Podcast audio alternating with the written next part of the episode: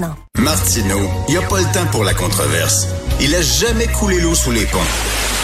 C'est lui qui la verse.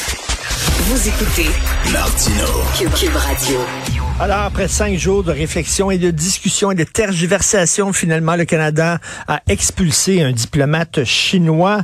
Euh, il y a des commentateurs qui disent euh, bravo, mais trop peu, trop tard. Nous allons en parler et faire le point sur la situation avec M. Rorom Chantal. Il est spécialiste des relations internationales et des questions chinoises. Il est chercheur au réseau d'analyse stratégique et professeur de sciences politiques à l'École des hautes études publiques à l'Université de Moncton. Bonjour, M. Chantal. Bonjour, Monsieur Martineau. Bonjour. Est-ce que vous êtes d'accord avec ceux qui disent trop peu, trop tard? Ça dépend de comment on considère la situation. Euh, Monsieur Trudeau euh, dit euh, que l'information euh, par exemple concernant les persécutions dont euh, le parlementaire conservateur, M. Michael Chang, a été l'objet. Donc ces informations ne devaient pas être euh, diffusées au-delà de la communauté de sécurité et de renseignement. Cette information aurait été démentie par un membre de cette communauté. Dans ce cadre-là, on peut dire effectivement, on peut se poser des questions. Ceci étant dit, Monsieur Trudeau et son gouvernement, il dirige un gouvernement qui se trouve face à un dilemme dans les relations avec la Chine, qui est un gros joueur au plan économique. Dans l'affaire Mangwanzhou, par exemple, on a vu les chiffres en ce qui concerne les exportations du Canada se sont effondrés. Avant pour lui de prendre une décision qui risque de conduire à une escalade, on peut supposer, je n'en sais rien, qu'il réfléchit aux conséquences, qu'il consulte probablement les acteurs, les opérateurs économiques qui sont concernés, et à partir de ce moment, quand on écoute ceux-ci, les acteurs économiques canadiens impliqués en Chine, on voit qu'ils préfèrent, qu'ils préconisent une résolution sous euh, forme diplomatique plutôt qu'une escalade. On peut donc mmh. supposer que tout ça a mené M. Trudeau, de même que Mme Joly, on l'a vu hésitante encore cette semaine, à réfléchir par deux fois avant de prendre la décision qu'ils ont finalement prise. Oui, vous avez raison de parler de, de, de, de nos relations d'affaires, M. Ram Chantal. Moi, j'ai lu là nos exportations. On exporte pour 19 milliards de dollars de produits en Chine et on importe de la Chine pour 100 milliards de dollars de produits. C'est énorme. Mais d'un autre côté, il y a des gens qui disent, écoutez, la démocratie canadienne ne se brade pas, elle ne se vend pas. Euh, même s'il y a un coût économique à payer, il faut se tenir debout. De quelle école vous êtes? Écoutez, c'est le juste équilibre qu'il faut trouver entre les deux. Et en ce sens-là, un dirigeant comme M.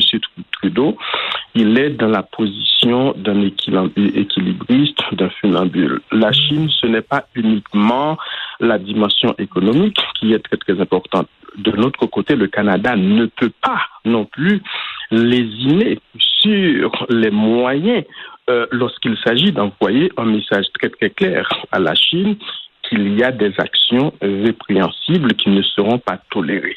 Maintenant, une fois qu'on a dit ça, euh, la Chine, c'est un pays différent, c'est un régime autoritaire.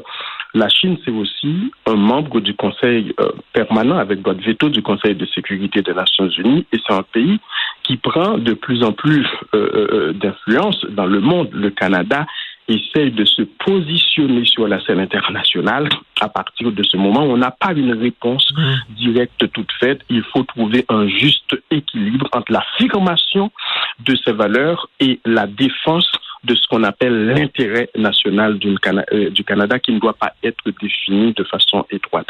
La situation est d'autant plus compliquée que la Chine a vraiment comme euh, euh, brassé les cartes. Hein. La, Chine a inventé quelque chose. Avant, il y avait deux blocs, le capitalisme et le communisme, et ils n'avaient rien en commun. La Chine a inventé ce qu'on appelle une troisième voie, un pays qui est politiquement communiste, autoritaire, mais en même temps qui, qui a un capitalisme d'État. On n'avait jamais vraiment vu ça. Et avant, on se disait, ben, euh, en faisant affaire avec des pays autoritaires, autoritaire. le capitalisme va amener, comme par magie, soudainement les droits de l'homme, la démocratie, etc. Et là, on voit que c'est pas aussi facile. Non, et là vous avez mis le doigt, la main mm. sur un sacré euh, dilemme pour les pays. Oui.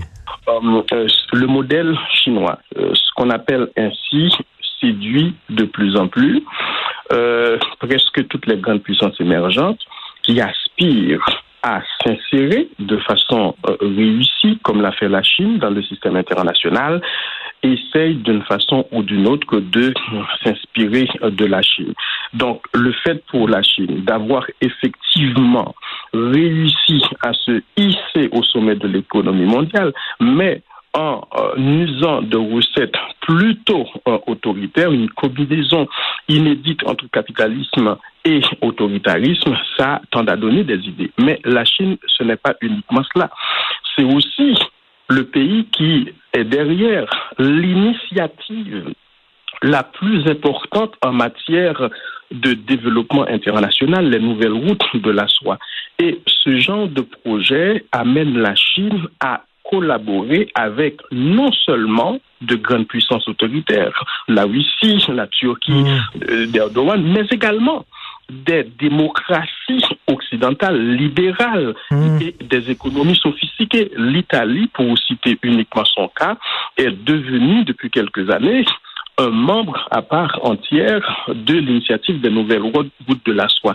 À partir de ce moment, ça remet en jeu toutes les cartes mmh. géopolitiques et des pays, des puissances comme les États-Unis ont de la difficulté à contenir la Chine dans son élan.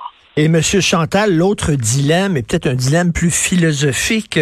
Euh, vous savez, avec l'esprit des Lumières, on disait en Occident, nous avons une autorité morale, nous pouvons imposer à d'autres nos valeurs, qui sont des valeurs indépensables, qui sont des valeurs universelles, d'égalité homme-femme, de démocratie, etc. Et là, de plus en plus, il y a des pays qui disent non, non, ça, ce sont vos valeurs à vous, euh, qui fonctionnent pour vous. Nous avons un autre passé, une autre histoire, une autre culture et d'autres valeurs que vous devez respecter qui ne sont pas les vôtres. Ça aussi, c'est un dilemme. C'est un gros dilemme qu'on voit de plus en plus avec ce qu'on appelle l'émergence du Sud global. On en parle depuis quelque temps, mais la guerre en Ukraine est venue euh, jeter une lumière crue sur hmm. cette nouvelle dimension. Bien entendu, depuis environ cinq siècles, euh, en raison de l'hégémonie de l'Occident. Dans un premier temps, les puissances européennes et dans un second temps, celles nord-américaines, en particulier les États-Unis, en raison de la mémise de ces grandes puissances occidentales sur les principales institutions internationales, celles financières en particulier, le FMI et la Banque mondiale, ces puissances ont réussi à imposer les valeurs de lumière, les valeurs de mhm. libéralisme, de démocratie aux autres pays, mhm. aux pays du Sud global. Mais aujourd'hui, ces pays ont le choix. Un choix qu'ils n'ont même pas eu lors de la guerre froide parce que l'Union soviétique n'était pas aussi riche économiquement que la Chine.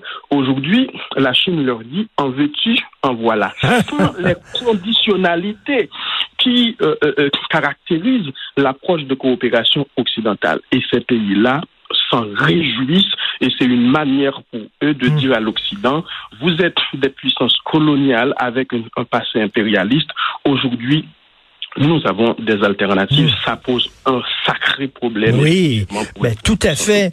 Et en terminant, Monsieur Chantal, euh, on a beaucoup critiqué euh, Justin Trudeau parce qu'il a vanté euh, les mérites économiques de la Chine et en disant, ben quand même, la Chine, même si c'est un régime qu'on peut critiquer, reste qu'ils ont quand même sorti des millions de personnes de la misère en se tournant sur un dissous, comme on dit l'expression. On l'a, on l'a très critiqué, mais reste, n'en demeure c'est un peu vrai quand même. Reste que, effectivement. Écoutez, Monsieur Martineau, j'apprécie beaucoup votre honnêteté. Hein? En ce sens-là, moi, je ne suis pas un politicien. c'est vrai qu'on se jette sur Monsieur Trudeau, mais il a dit quelque chose que d'autres illustres voix euh, en, Occident ont déjà dit. Monsieur Barack Obama, en 2011, lors d'un discours sur l'état de l'Union, je dis bien sur l'état de l'Union, a vanté les réalisations de la Chine, déplorant hmm. en même temps que leurs ingénieurs leur attribuent la note D pour la qualité médiocre de leurs infrastructures.